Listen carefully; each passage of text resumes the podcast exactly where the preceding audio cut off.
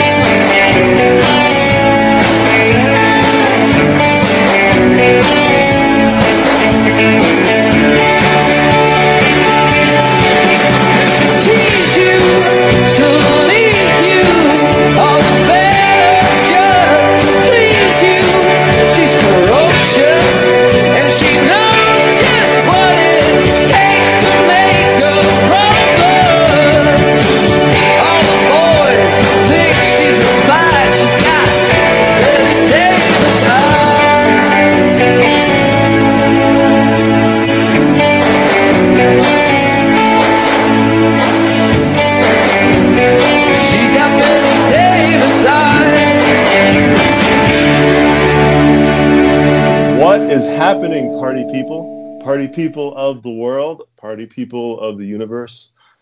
I went extraterrestrial out there. I'm talking to like if any extraterrestrials are listening, I invite you to like, you know, subscribe and like and write a review or whatever. But if you haven't guessed, uh, I'm Brian and I host a little show called Film Deviant. And speaking of extraterrestrials, I actually have a guest. Not that I have an extraterrestrial guest, mind you, but I have a guest. And on her show, they sometimes talk about extraterrestrials. If you remember a couple episodes ago, I had the lovely Krista here from uh, the Strange Sessions podcast show. And lo and behold, she wanted to come back. So that says something about my show. So welcome, Krista. Welcome back to Film Deviant. Well, thank you. I was a little worried about where you were going with the extraterrestrial thing. Like, I know I'm weird, but no, I, I'm very happy to be back. Thanks for having me back. It was a blast. Yeah, like actually, I listened to our show and I was like, we had so much fun on that show. So hopefully, I don't know, maybe this becomes a regular thing and that would be freaking amazing. But you know, Or this will be a train wreck and I'll never come back. I know, right?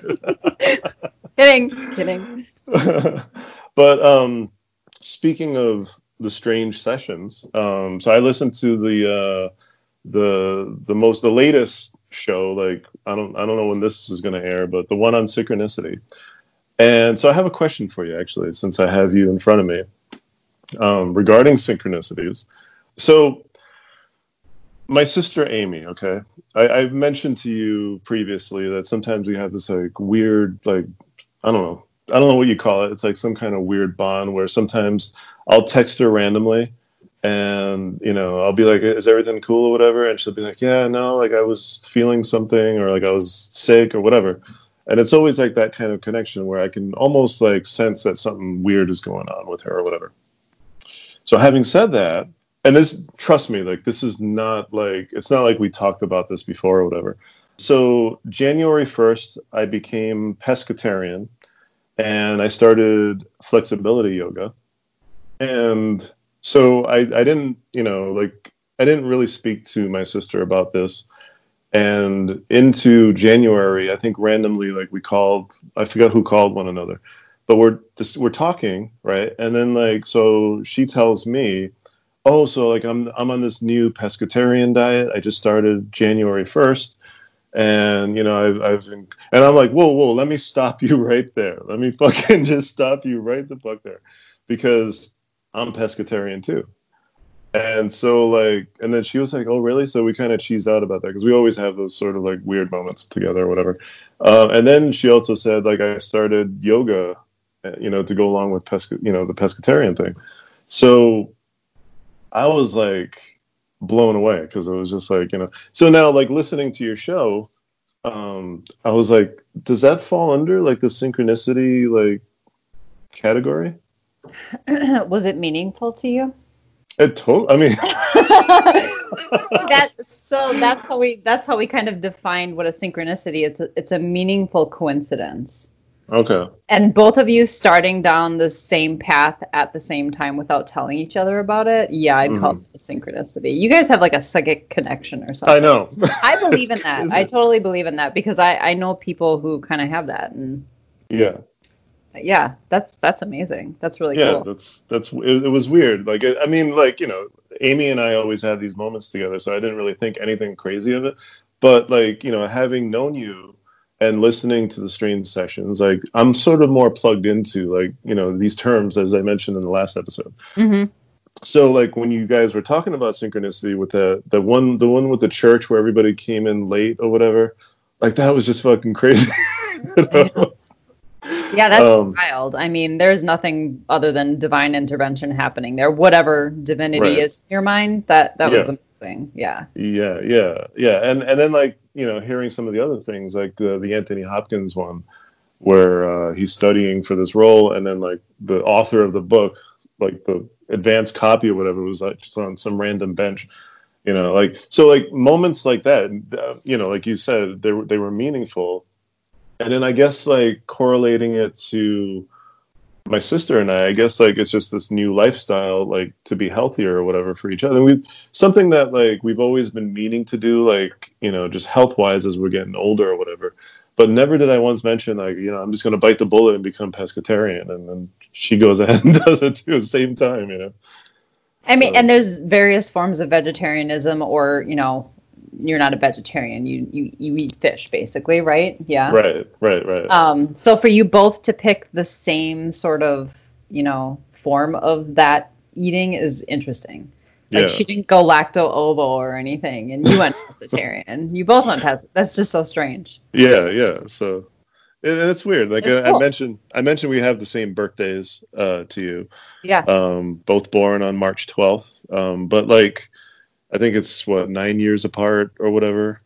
So yeah, it just it's it's crazy. Like I, I don't know. I I um it just like gave me pause because um like with the synchronicity that you had with me, like like like I said, like with your show, like I'm just more plugged into these things now. So I just more I pick, like you guys were talking on the show, like you know when you once you start paying attention to these things, like you actually start noticing them more. You know. Mhm. Now another thing I was going to ask you was, uh, is that like um isn't there like a term? I think it's matrixing, where like your mind makes you believe in a certain thing or whatever. Well, it's it's like seeing a shape in the clouds.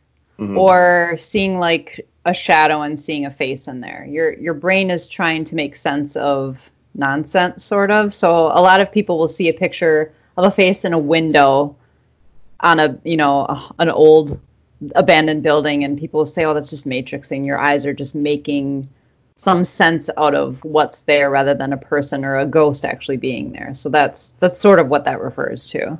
Gotcha. Okay, so like now in relation to synchronicity, like would it be um, feasible to say like that maybe your mind is making you see certain things because now you're sort of paying attention. So, oh my God, this was a coincidence, and now I'm seeing this as a coincidence, and this, and you know, like when Well- when when when you guys are talking about numbers, myself, like I I always saw the number 23, and I know that's like a it's a Jim Carrey movie or whatever, but um, yeah I, I've like all my life I've just always seen 23. You know, like um, to to this day, it's like you know, if I see a mile marker and it's 23, I'm just like, okay, whatever. It's just you know, it's something that I'm totally used to. And even like as a child, you know, and then I started getting into basketball. Um, and I've always I've lived in Boston, but I've always been a Chicago Bulls fan because of Michael Jordan. Michael Jordan's 23, you know. Mm. So fast forward, I, um, my son comes along, and without any kind of like, I, I didn't talk to him, I didn't like coach him or whatever. His favorite number is 45. okay. Okay. That's the number that Jordan took on when he came back from retirement. Okay. So like there like there's things like that that happen in life like where you call it a coincidence but it's it's almost like how could that have happened without like any kind of like talking to him or setting him up or you know what I mean like I, I think like I think we mentioned before like I think life um things always happen for like a reason or whatever I think I believe so I don't know. Sometimes I just like I follow that, you know, like I follow that like spiritualness or whatever, you know, like it Mhm. just, you know, I'm a very spiritual person, so like I'm connected more to that that stuff, you know. Um, so when when Kurt was saying like, you know, the, the number 11, 11 and things like that, and the time and like how everything kind of, you know, matches up to like a, a specific thing that you've seen before. Like, would that be considered like matrixing, where it's like your mind is telling you that this could be this, but it might just be just a random coincidence, you know? I think there's sort of that phenomenon of I just bought a red Jeep. Now Mhm. I see red Jeeps everywhere. Yeah. So there's that, which I don't think that's synchronicity. It's Uh-huh. just you're noticing something more because it's part of your life now. yeah. But I, I still, I, I hold to the fact that if it holds meaning for you, or Uh-huh. if you, if you, and the eleven eleven thing, I swear has never happened to me in my life. Like I've never looked at a clock and saw eleven eleven. Yeah. But if that were something that happened to me, and and there always seemed to be, because when Kurt talks about that, he he says it really seems significant in the moment. I think if it seems significant to you in that moment, Mhm. there's something to it. okay. I, I think there is something also to be said about, well, you know, like the red car thing. You're just going to notice it, you know. Right. Right, right, right.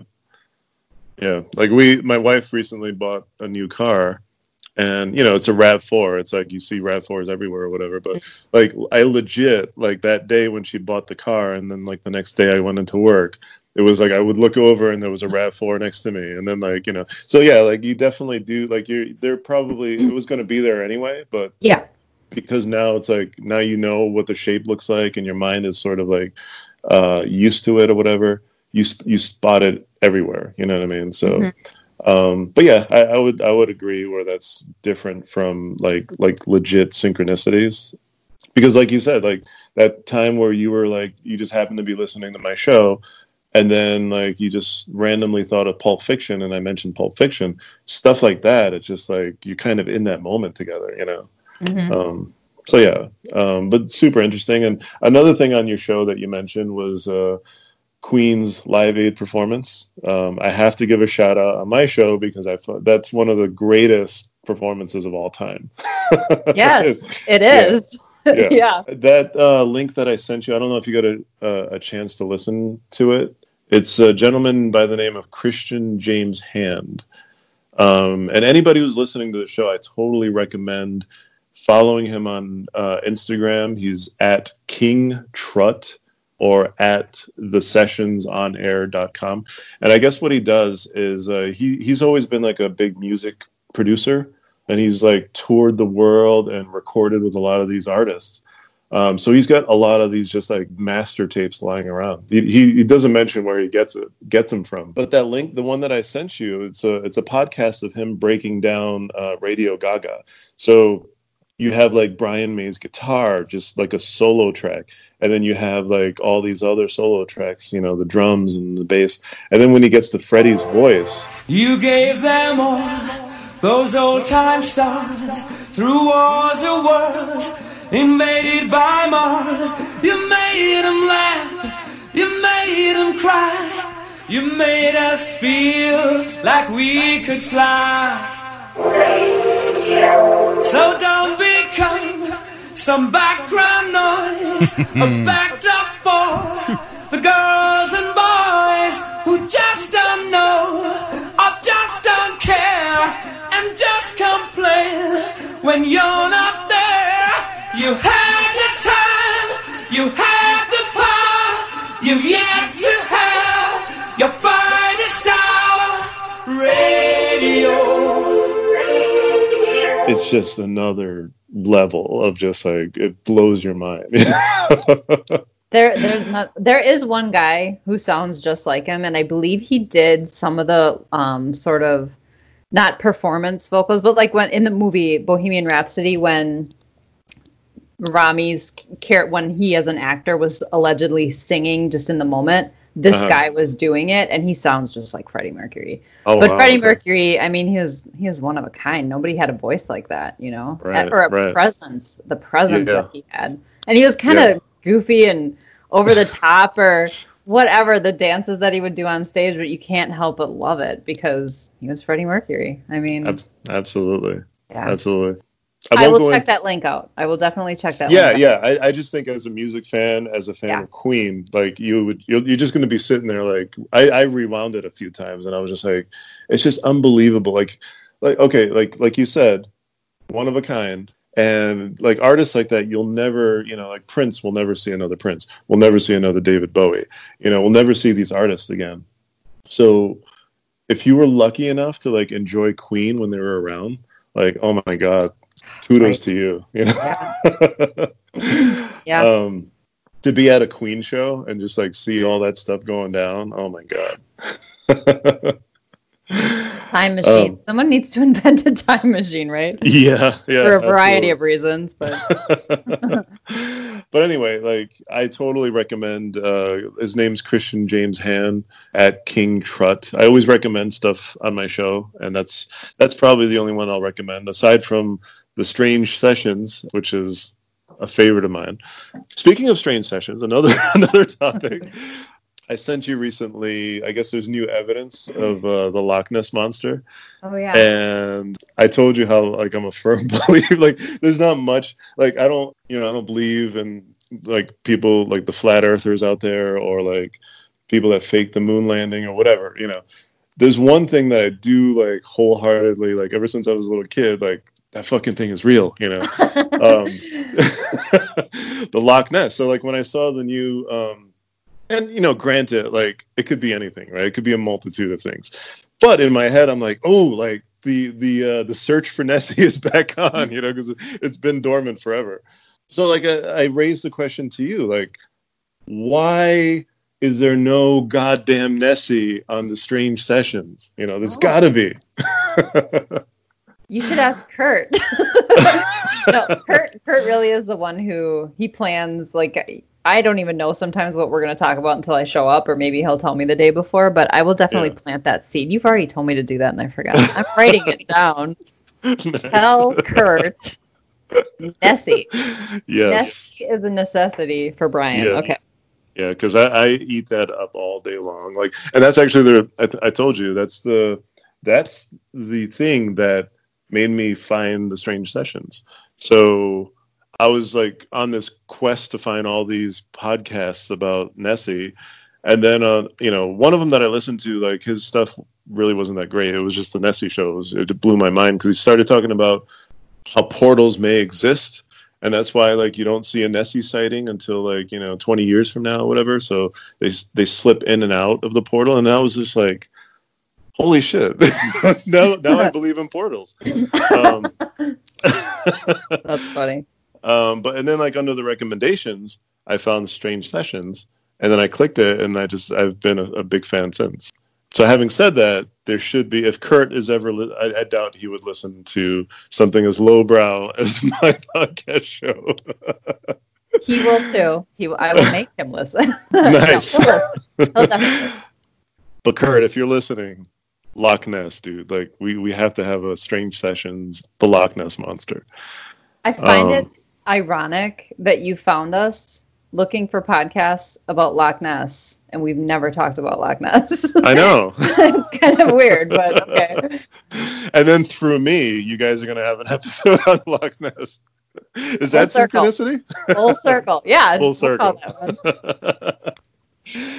so anyway, um, I won't delve into any social commentary this episode. I, I made the promise. Um, I didn't request that, by the way. Probably like, what's her problem? no, no, no, no. It was totally not Krista. It was all me because I, I feel like I go on a little tirade, and then I sort of like, especially if I don't have a guest on, I, I have to like reel myself back in. You know, it's like. 30 minutes into the show and I'm still talking about like getting pulled over by the cops or whatever. Right.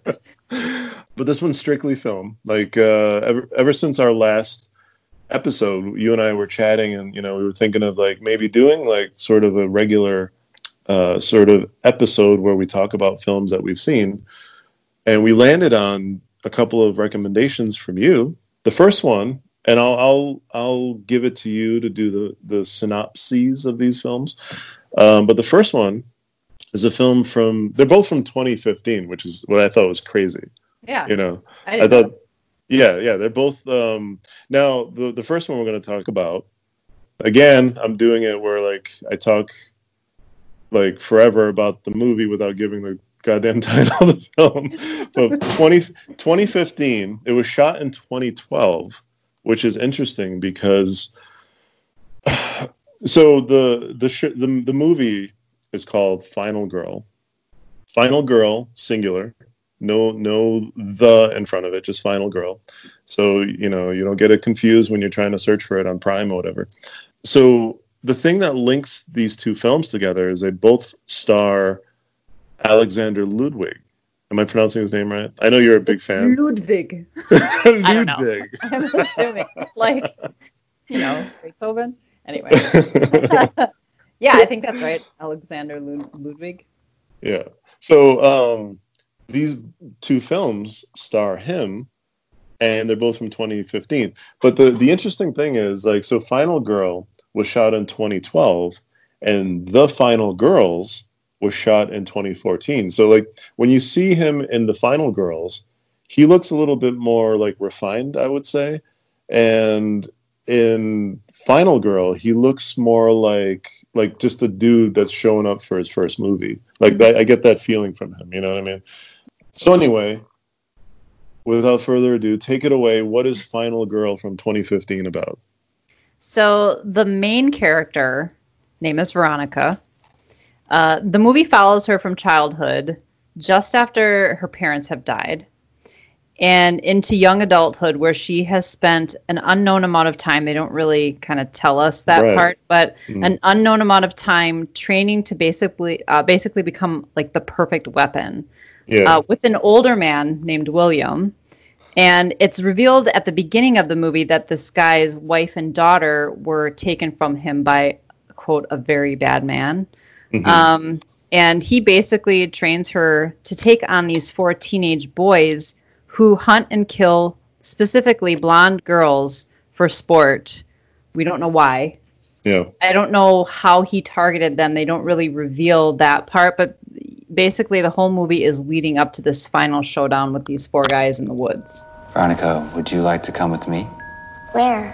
I would be training you for a very important job, What kind of job? the kind most people can't handle. What do you guys do out there? We hunt.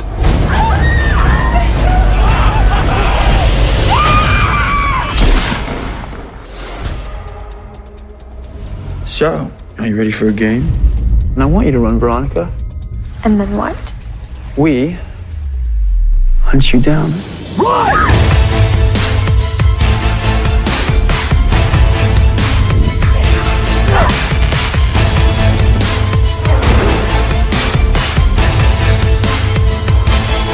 One with the most will is the strongest. You're gonna have to do this mission alone. You are an interesting girl.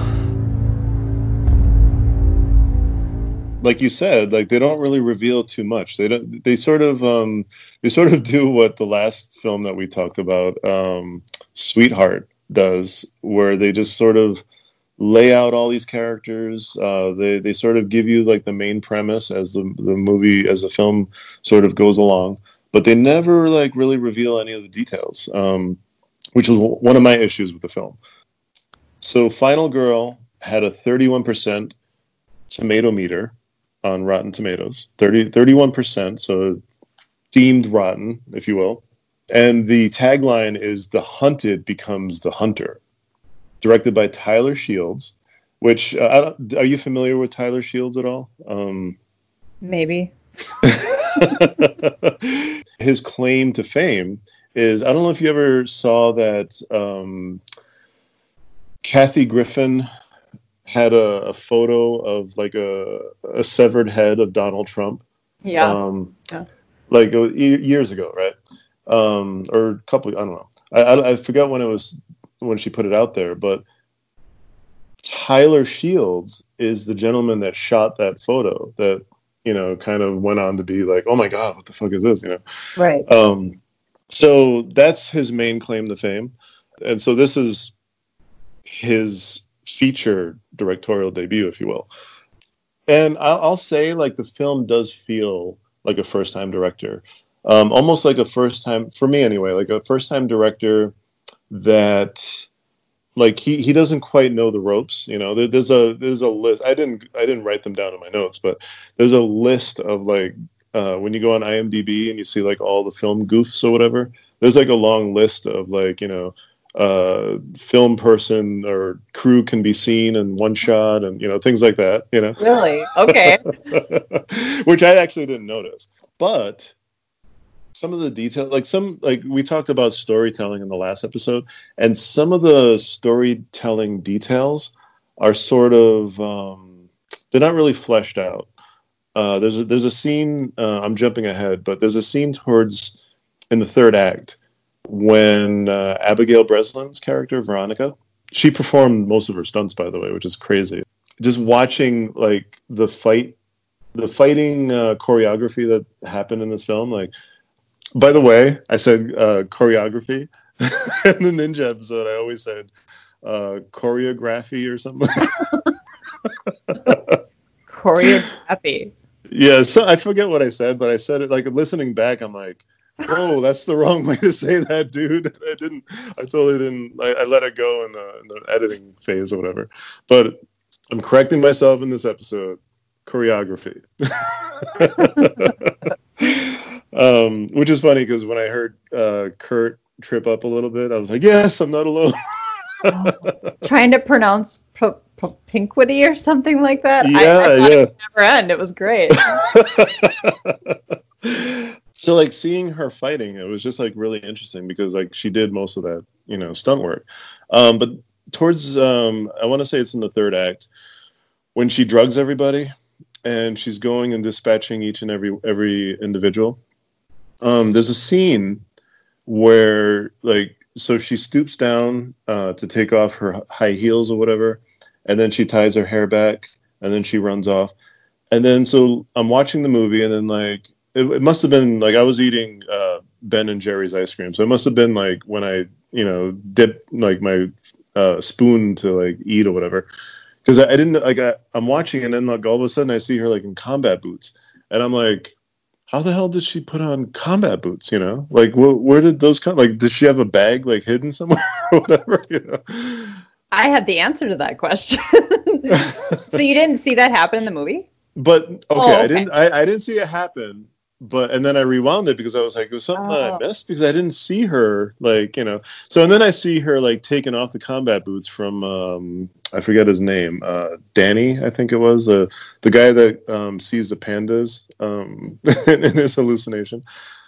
I guess he she I guess so. I'm to assume that she takes off the combat boots and slips them onto her feet, which in my head I'm like, man, that's that dude's got some small feet because she's her frame is real small. you know?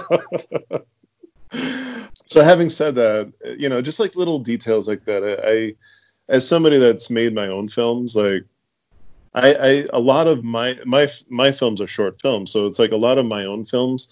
I I wrote like for my first film, I wrote like a whole treatment for a feature film, and then I just chopped it down from there. So at least like it would have like the ambience of a bigger story, you know. Mhm. So with with this one, it almost felt like they didn't really pay attention to a lot of those little, you know, um, uh, like details that you would see in something that's a, a bit more refined, you know. So like I don't know, I, I thought like the performances were great. Wes Bentley, I think I mentioned him to you during our messaging. I that's one actor. Uh, I don't know if you have those actors that you just can't stand for whatever reason.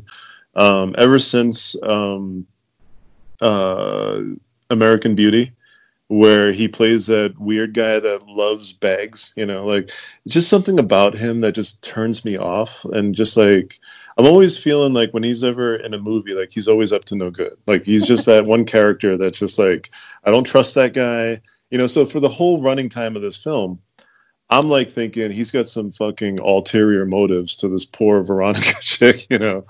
So I don't know. And then like it's just like the movie ends with them eating pancakes, you know, and the, nothing is re- nothing nothing is revealed about like their relationship, like nothing is revealed about why, you know, he chose her or or like what his deal is personally like and okay, so I have a question for you.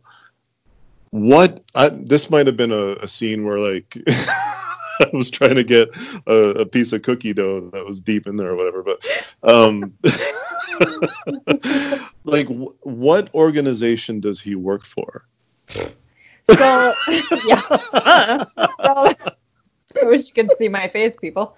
Uh, they show so the movie starts with him like interviewing, not even really interviewing her. Yeah, I took it as this guy's like a, a psychologist or something. That's what I Right. got out of it. Too. and yeah. he he's telling her that her parents have died and then with zero emotion and she weirdly enough also has zero emotion about it and i Mhm. think it was a test you know he's putting her through this test he's looking for someone to carry out this plan for him but he had to Mhm. find someone who has the sort of qualities of a psychopath in a little bit of Yeah. way you know what i mean like no emotion about her parents dying no emotion about really anything and i think that's why he chose her so that's Right. how i saw that but i don't i'm not clear on what he was or why he was there Mhm. or how he got access to her when she was like five at the time Right. so, yeah, and- that's a good question they don't they don't really explain that very well it's, you just are left to sort of kind of put it together in your head Yeah, yeah, and and like to your point, like I thought he was a psychologist too, until he started like training her in the arts of combat. I was like, okay, so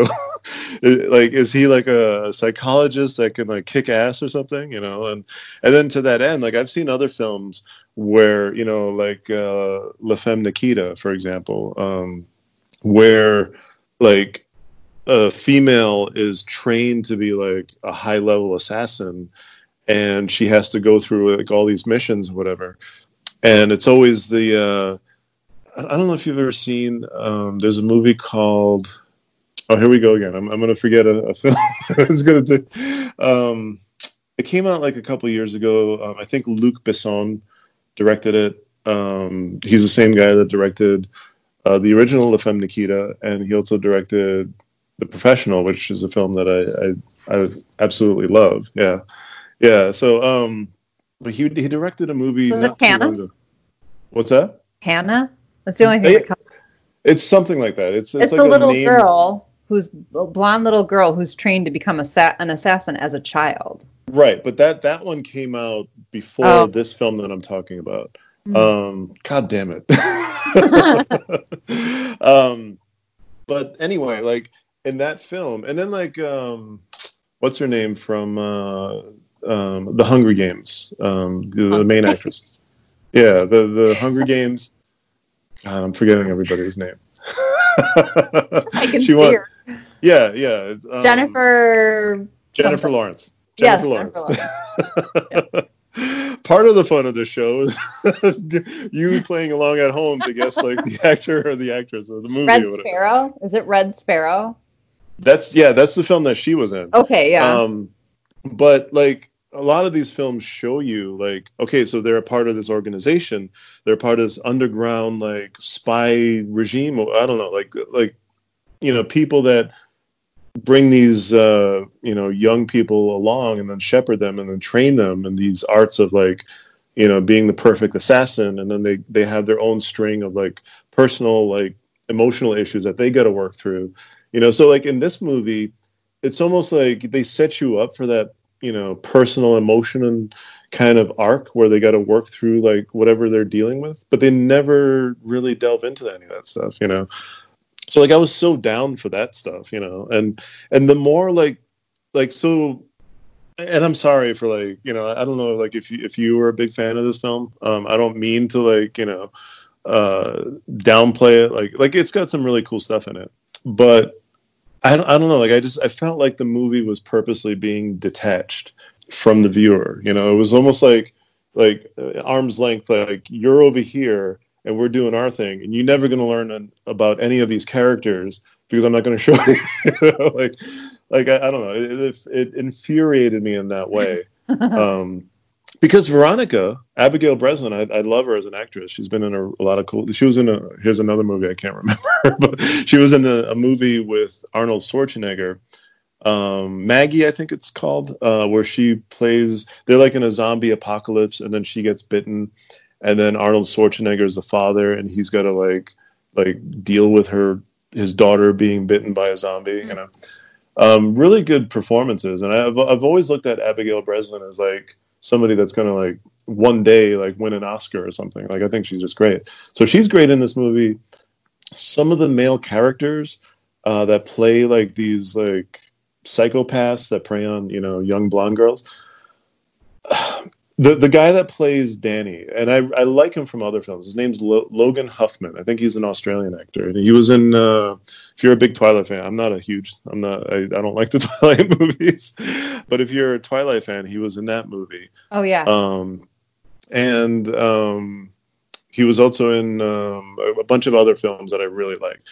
Um, so I like him as an actor, but I think in this movie he was just playing like he was overacting.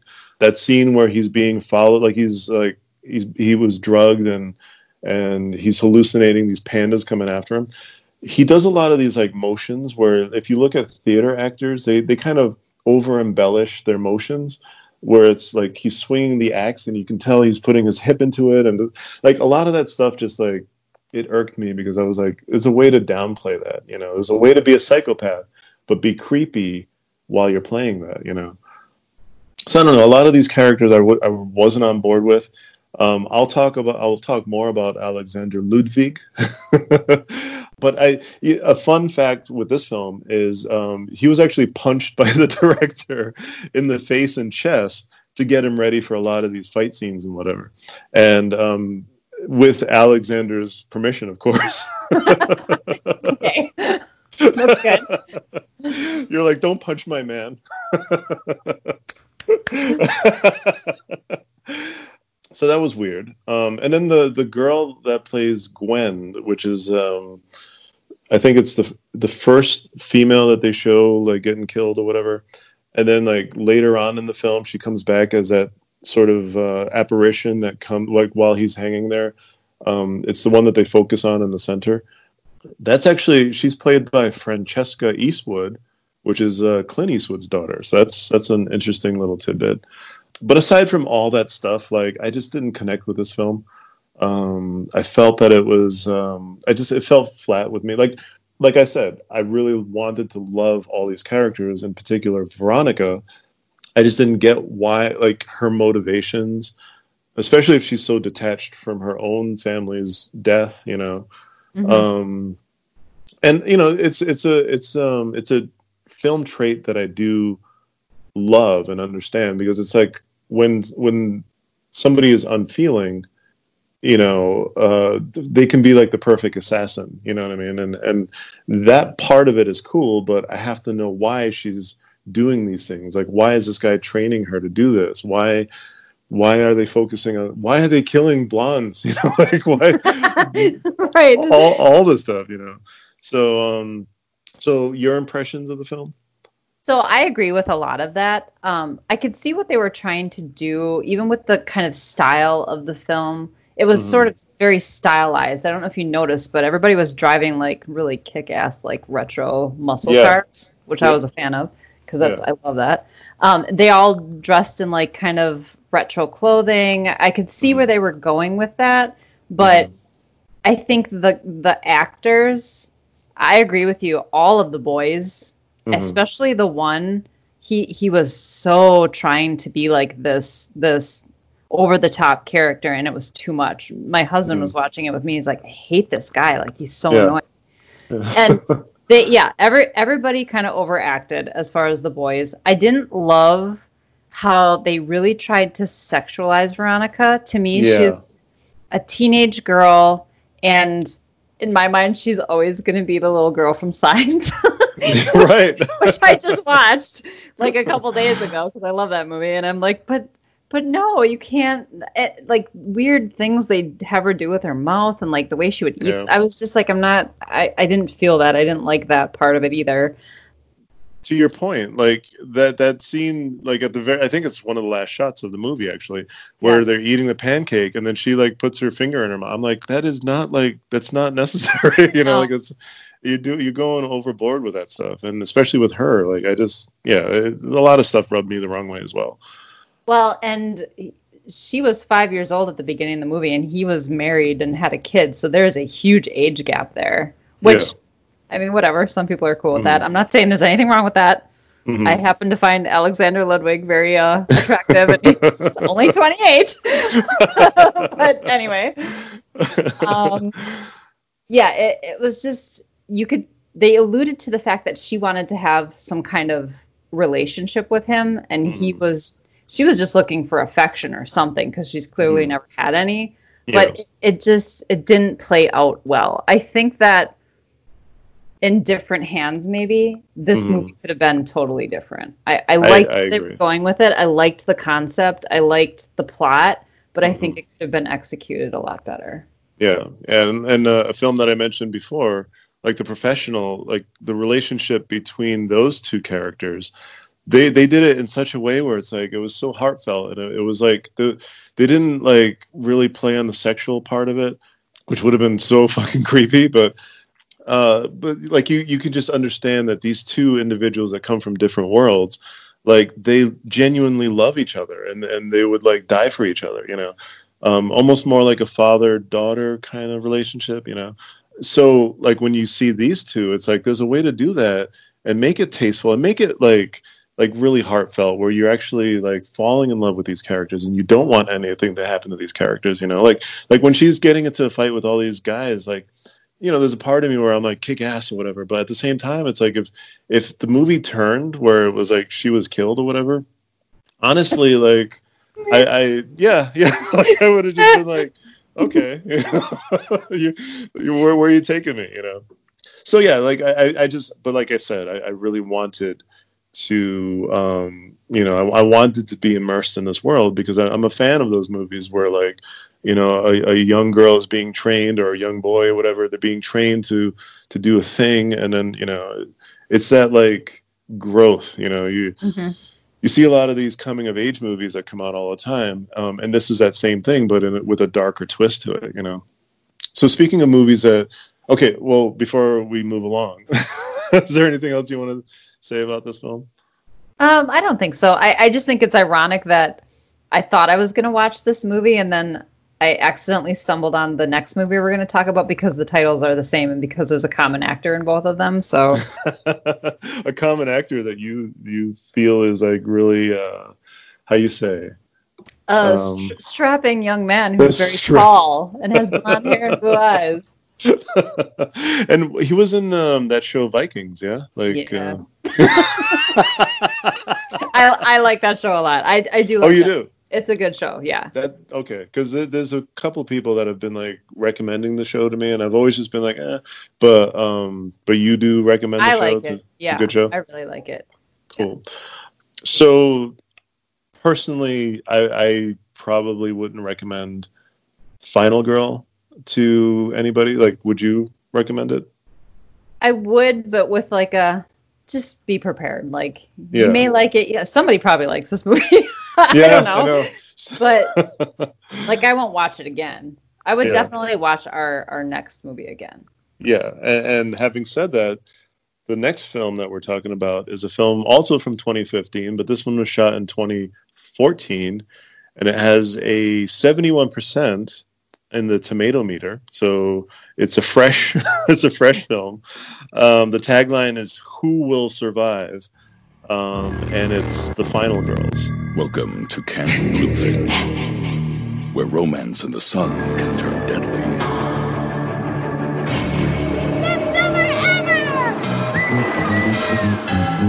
This is the summer that's gonna change your life. Where the days are warm, Hey, Hans. That guitar's choice. Thanks, Blake. Fits your hair. the girls are cool, Did I miss the Kumbaya circle? the nights are always hot, and evil lurks around every corner. Gosh, you startled me. So I just go down that path all the way? A guy like you can go anywhere he wants. And any moment, Billy can strike.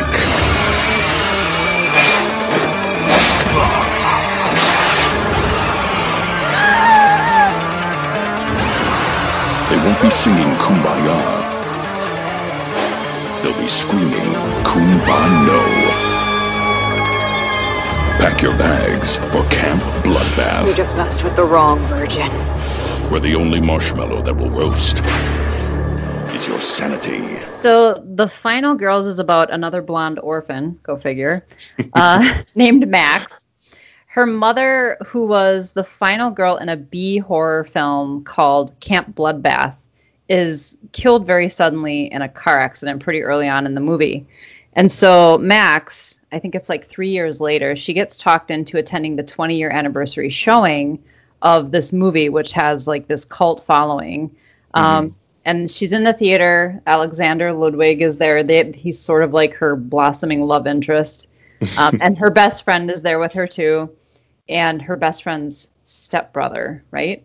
Yes. Mhm, mhm. And uh, a fire breaks out in the movie theater. And the only way that they can figure out to escape is to slice into the screen and climb through. Mhm. And they somehow inadvertently get trapped inside the movie. Yeah. So the whole movie is basically just shenanigans of them trying to get away from Billy, the guy with Mhm. the machete who's trying to kill everybody, and to Mhm. also escape the movie. And Yeah. it it is hilarious. It is. hilarious. It is. It is. And and I loved it so much that I actually watched so I watched it over I think the past weekend. And then last night after I was done watching Final Girl, I just jumped back into The Final Girls and watched it again because I just like it's just such a fun movie. Director the director of the film is Todd Strauss Schulson. And the only thing that you know is uh, of interest of him is he didn't really go on and do anything else other than in 2019 he did a film called Isn't It Romantic with uh, Rebel Wilson and Liam Hem- Hemsworth. Um, I guess it's a rom com. I've I didn't I didn't hear. I think I saw maybe one trailer, but I, I didn't hear about it until I, I read his IMDb uh, list or whatever. I'm shaking my head, and I actually have seen that movie. Oh, you did? It's funny, actually. Yes. Oh, it is. Okay. It's- No, it's a good movie. It's funny. Okay, because another movie that I'll mention probably later, although I'm mentioning it right now, is uh, Pitch Perfect, which I'm a huge fan of those films. um, and in this film, Adam De- Devine, Devine, um, he's in this one as well. So it's also it, here's an interesting tidbit. It's co-written by a gentleman named Joshua John Miller, who conceived this film as a way of dealing with the death of his father, Jason Miller, who played Father Karras in The Exorcist. Yeah. it blew my mind too. Yeah. Did not know that. Yeah, so it's it's interesting that like um this individual like was basic like his life was a horror movie. You know, like his life like I'm sure he's been to like countless conventions. I'm sure he's like like people are steeped in exorcist lore or whatever. So I'm sure he gets like that all the time, you know. So when you when you look at the film and it, basically it's about a young girl whose mother happens to be a, a film star and then she passes away and she's got to deal with that stuff um, it's very like you know it, he de- he works out with a lot of those emotions but you can definitely feel it through the screen like when i when i watched um uh Tayessa, I want to say. I, I, hope I'm pronouncing your name correctly. Tayessa Farmiga, who is uh, Vera Farmiga's sister. Um, and I know you people probably know her from American Horror Story, um, but this one is actually her genre film debut. Like she was on America American Horror Story, the show, but this is her first like legit like feature movie as like a horror kind of related movie.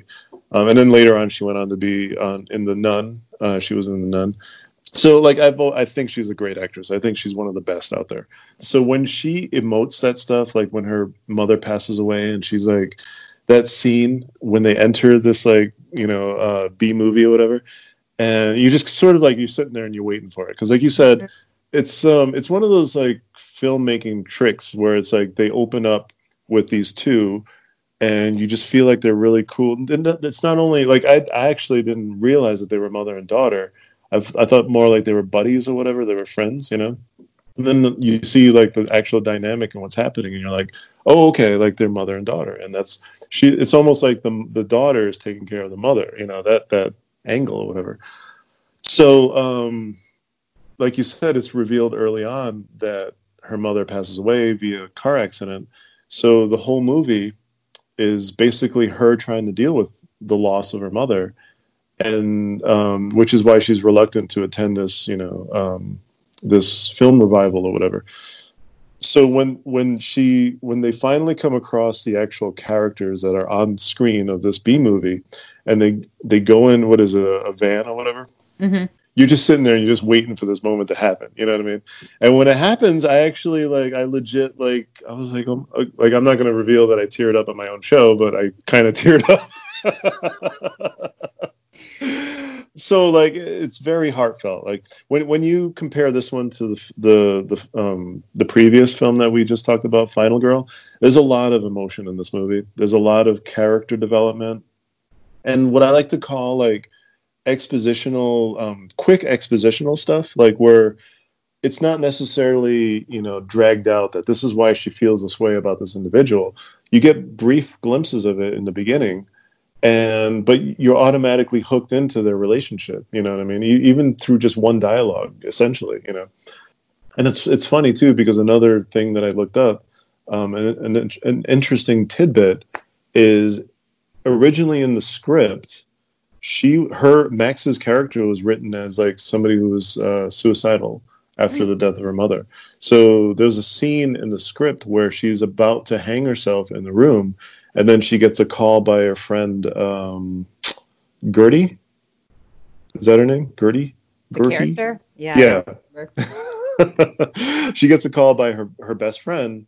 Um, or maybe it wasn't Gertie. Maybe it was like the, the the kid that was trying to convince her to come to this like revival or whatever. So like it's just interesting that they just kind of did away with that and concentrated more on just her dealing with the loss like in a, a more healthy kind of way, you know. So yeah, like I, I, I, really I adored all the characters, even the the annoying ones. I, I you know like I'm a big horror movie guy, um, this is sort of a take on the slash the 80s slasher trope that was very popular in the in the in the 80s, um, late 70s into the 80s. And I just remember all my horror loving friends loving this movie and like recommending this to me or whatever.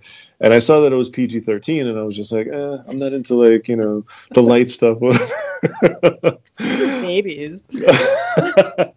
but I'll, I'll say, like, um, when you finally got me, you know, to come around to this movie, I love the fuck out of this movie. It's just like it's so entertaining.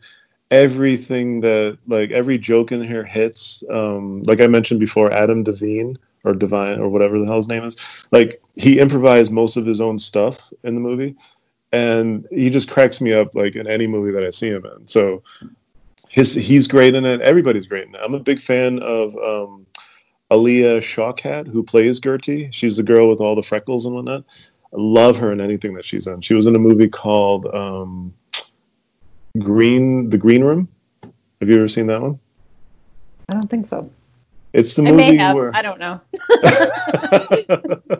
it's like this punk rock band and they go to play a show and they end up like in some like Nazi skinhead area or whatever and it just escalates into this crazy tension filled movie.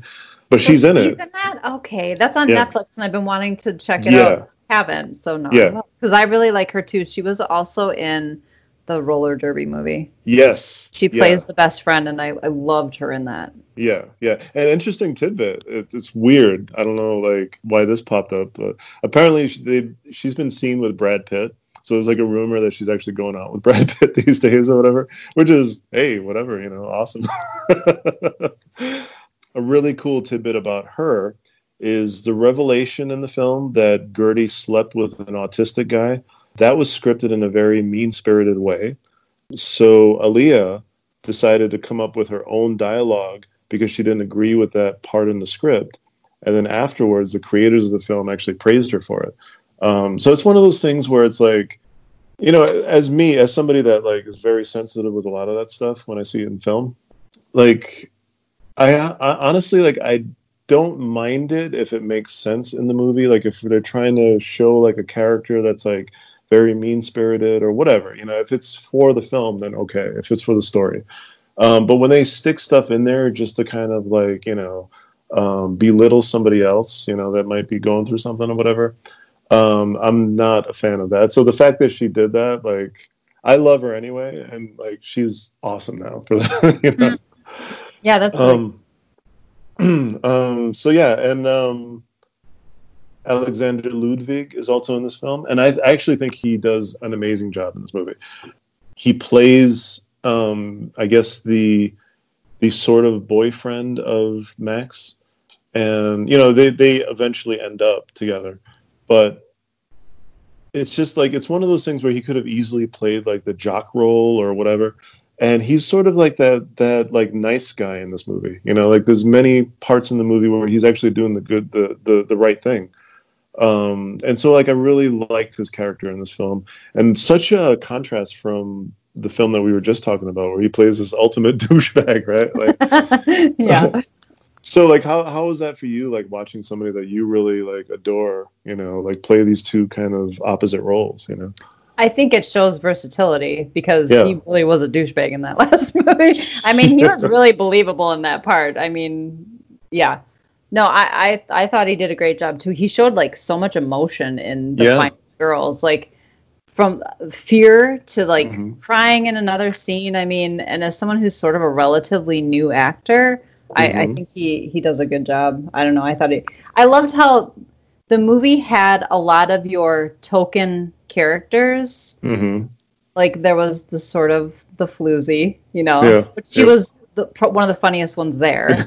right there was Adam Devine's character, or Divine, whatever his name is. He is like the next Jack Black. So many of Yeah. his like his physicality, his facial expressions, and the way he does comedy reminds me so much of Jack Black, and I love Jack Black. yeah Um, me too You know, the the would be jock isn't quite the jock. You know, the hmm it just they they took your token characters and put a little bit of a twist on them to Mhm, make them mhm. all just a little bit more endearing i guess you know yeah yep nina dobrev was in this if anybody Yeah. watched vampire diaries nina, nina dobrev uh, played sort of the self-centered um, ex-girlfriend hmm of alexander's character and even at the end you ended up kind of liking her too even though she was supposed to be the one you weren't supposed to like through the whole movie so right right. Yeah I, I you're right character development they really did kind of i identified in some way with everyone who was in the movie Mhm. so. Yeah yeah and and to your point it's like there's so much like when you think about that in that way like there's so much depth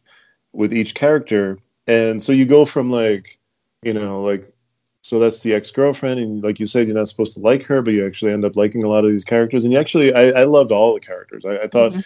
even the caricatures in the b movie were like you know uh, a sort of tribute to some of these like the the um nancy and tina like they're actually named that way because of the nightmare on elm street mo- like the, Oh, it's like yeah. a love it's a love letter to like some of these older horror movies you know so like having said that like it's almost like oh my god yeah that that girl is totally supposed to be be uh, she's supposed to be the uh, the girl from Friday the 13th or whatever you know and and I love her because of that but she's also putting her own thing in in that particular character. Like you said the the girl that plays the floozy there's a scene where she like dances all crazy and uh and it's crazy. She said she like down like a couple uh energy drinks in order for her to like get to that level or whatever. Wow it was impressive i you know i watched that though thinking to myself is she actually mm. a dancer though because there was something so like beautiful about what she did Yeah. It was insane but yeah, Yeah. that was a really funny scene Yeah, and then like not to mention like in contrast to the other film that we watched, this film they kind of play over the top without Yes. actually being over the top. You know what I mean? Like they're doing this like purposeful thing. I was just thinking that yes Synchronicity. I loved each and every one of these characters, and and it's actually funny that um, the original ending only Max and Chris were to survive. That was they actually shot that, and they thought it was too much of a downer because everybody loved all the other characters, so they just they had everybody survive. You know, spoiler alert. Um, they all lived except billy Um, billy dies yeah, but like there's a he?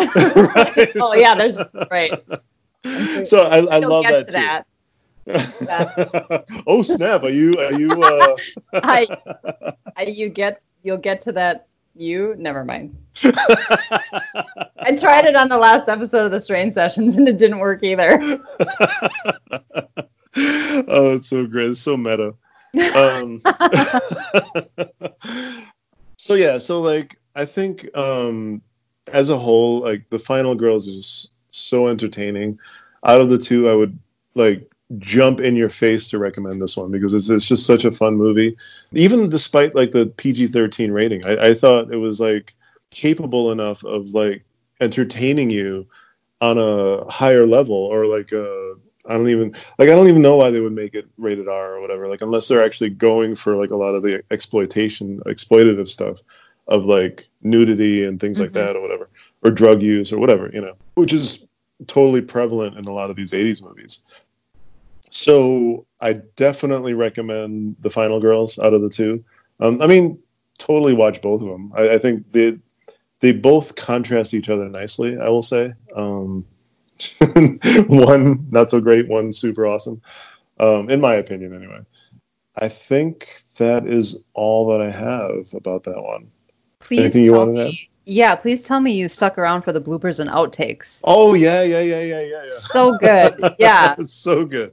Adam, Um, but Adam DeVine is just like ah, there are so many scenes where he's using like he in this movie he thinks he's the stud yeah, and he's yeah. not really a stud but he plays it off in this way that is just so funny but yeah, I- Yeah. all the characters i just everybody was lovable and it was yeah it was a great i would obviously i recommended it to you yeah. i yeah, would recommend it to, to everyone yeah I do think it's an interesting compare and contrast, though. I mean, if you're interested, watch both movies just to see what we're talking about because they they have a lot of common um, themes, I guess, being about Mhm. the Final Girl. Mhm, um, mhm. But yeah, they're very different movies. Yeah. And yeah. I I'm not one to pick the comedy over the Mhm. thriller, so Yeah. that's saying a lot that I would pick the comedy over the thriller. So Yeah. And speaking of horror comedies, like you you love Shaun of the Dead, right? Uh, yeah, yeah. Yeah, yeah, yeah. Okay. Um, there's a bunch of other stuff that I'm going to recommend to you. Um, if you like that style of like, even like this movie, like there's very a lot of dark humor. There's a lot of stuff where it's like, like I think you and I have sort of that same kind of level of like humor, like of what we find funny or whatever. Um, so I'm going to recommend some stuff that I've seen. Like, have you ever seen uh, Tucker and Dale versus Evil? Yes. Yeah, I like those kind of movies. Yeah.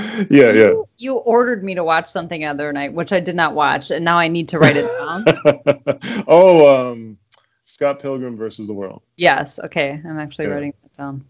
nice. I didn't watch it. Can you tell?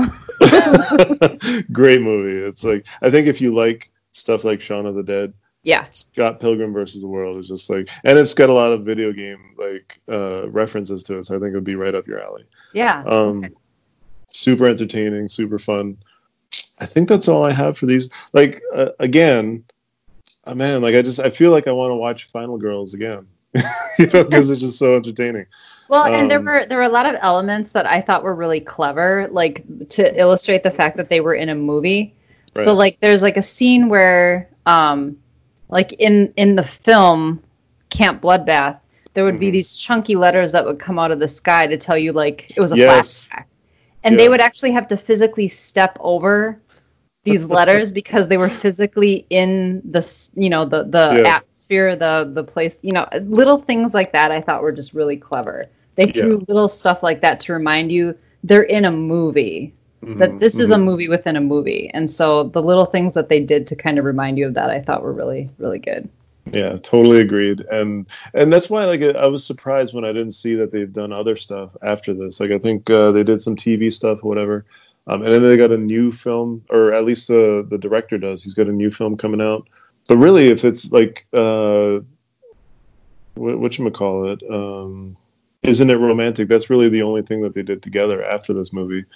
So like I'm, I'm just bummed out that like because I think that they're great talents and you know they would they would excel doing like other cool stuff, um, especially in the genre. I feel like they have that dialed in.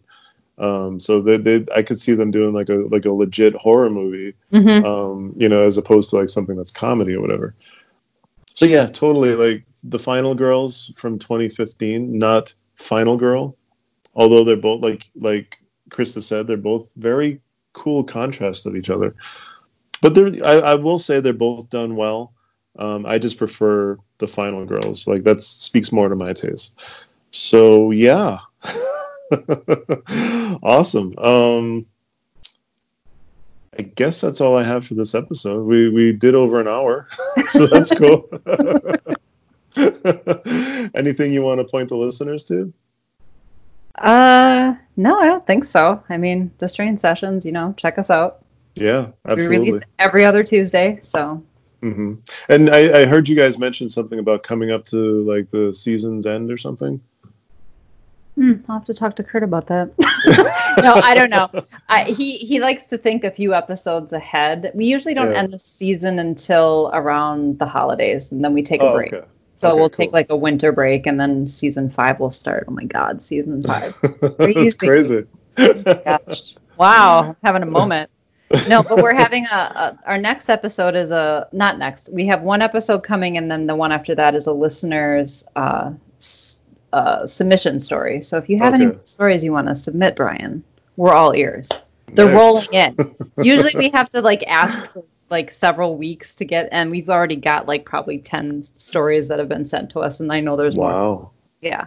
that's awesome. Those are my favorite. Those are my favorite. I love I love reading people's stories or hearing them told in their own voices. It's pretty Yeah, cool. yeah, and um, not to mention like I think it, I want to say it was the last listener story episode um, or the previous one. Um, there was that one where the uh, there was a female that was talking about like being um, assaulted by like an apparition. Um, I, I, I, I know like I, I just I when I heard it I was I was totally like disturbed. you know what I mean? Like I was just like, oh my god, this is so creepy. I, there's, there's a movie called The Entity uh, from I think it's the 70s or like early 80s where like stuff like that happens. And I just remember watching that movie really young as a child and just Mhm. it being seared into my head and just being really disturbing. So when I heard that listener story, I don't I think Kurt was actually reading it. Um it was just very very disturbing stuff and it's almost like it skates that that edge of being psychological or like actually like legit, you Mhm. know. Yeah. Um, so yeah, I, I, I love uh, the listener stories episodes. They're they're awesome. Um, and like if you're listening to this show and you happen to have like some of your own stories, like uh, Kurt and Krista invite you to you know leave a message on there. Do you, you wouldn't happen to have the phone number, would you? I'll link it to the show. Kurt does all that. Brian and I don't do work. No, well, so we uh, we have a Gmail. It's the strange sessions at gmail.com. So but we're Okay, getting cool. a lot of submissions through there. Yeah, what I love about that is that I think that we've gotten a lot of um, feedback from people saying I've been going through this thing and I didn't know anyone else was. And Yeah. I'm so thankful that you guys have put this out there because now I know that I'm not the only one experiencing this. And then you have people who start to feel comfortable sharing what's been happening to them. And maybe they're helping someone else understand that they're not alone. And I, I just love that sort of, I don't know. We're, we, we've made people feel comfortable sharing something that's actually really personal. So Yeah, yeah, yeah, yeah, and and not to mention, like it makes them sometimes feel weird to put it put it out like that. So like when they hear a submission and it's like similar to theirs, it's that connection, and it's like, oh, it makes it okay for me to maybe tell my story or like Right. you know seek help or whatever, whatever it is, you know. yeah. Um, you you guys are changing lives, Krista. So that's one stranger at a time. Hey, Nice. some people legitimately fall asleep when they listen to us. So if we're helping people sleep, I'm cool with that too. so uh, find the strange sessions on facebook um, they have their own page and group um, really cool individuals uh, and it's always interesting. They always keep um, adding all these different uh, topics and whatnot. You know sometimes somebody will add an, uh, an article about bigfoot or whatever. I think i think that's where i saw the the nessie thing actually. I don't maybe it Yeah. was somewhere in there. Um, so yeah so like I, I totally recommend you know I, I i always talk you up but you're one of the most interesting shows out there. Um so anybody that happens up, up, upon this show and they've never heard of the strange sessions. I totally recommend it um wholeheartedly. Not just saying that because chris is cool and she's my friend now and she actually likes being on my show. But it's a legit good show. Um so yeah. Thank you so much for being on uh, i think this is episode 11 i want to say which is crazy. Well, thank you for having me. It's I'm having a blast. So. Awesome. And um, i can't wait for the next one. Um, i think maybe it's my turn to recommend or i don't know. We'll see. Is that how it's gonna work? We're gonna take turns. I'm okay with sure. that. sure that's cool. Cool. or like even if you think of something where it's like oh my god like this one you know like I'm, i invite that as well. Um, but i have like i know you're a big found footage person. I have one that i think is going to just creep you out like um, but i'm teasing that for now. Like we'll we'll talk about that for next one. Again thank you krista for being on my show.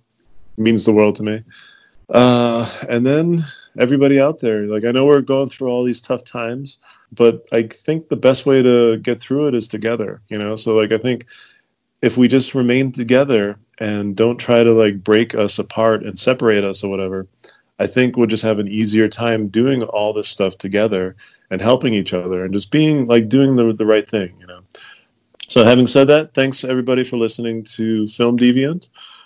I guess i'll talk to you next time but in the meantime take care of yourselves and each other bye bye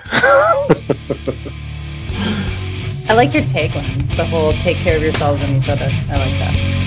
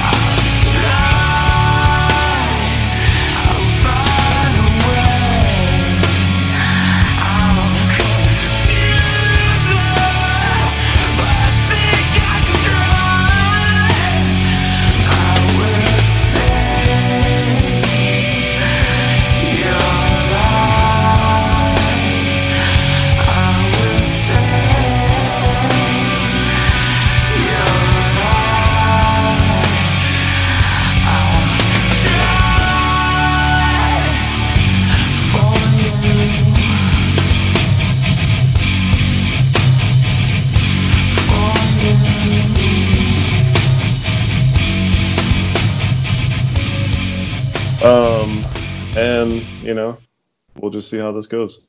Okay. I'll, I'll have an intro, then some stuff to get into, then the meat and potatoes, as I always say.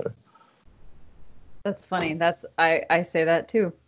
Not about the podcast with Kurt. I did another podcast for work, and I always called the the guts of the podcast the meat and potatoes. That's really funny. It's a Midwestern thing. right. Even though I'm from the East Coast. But... You live here now, so you're a Midwesterner. Did I tell you I'm actually like an adopted Bears fan? oh, are you? Yeah, yeah. Like You pretend to be a Bears fan, or like why would you willingly be a Bears fan? I'm just saying. oh, that's right. You're a Packers. You're into fan. like losing teams, okay? oh. Here, let me. Where's the off button here? Disconnect button. Mute. Oh, that's cool. Oh my god. yeah, I'm a Packers fan. yeah, I know. Yeah, well. um, yeah, what was I gonna say? I was gonna You're adopted Bears fan. no, like so meat and potatoes. Oh. No, I was gonna go somewhere with that, but I totally Lost it. Distracted you. lost it, like the Bears do. I love you. I can wrong. always I can always default to the Patriots, so you know it's all good. Well, whatever. Didn't he retire? Okay, anyway. all right. Um all right, here we go.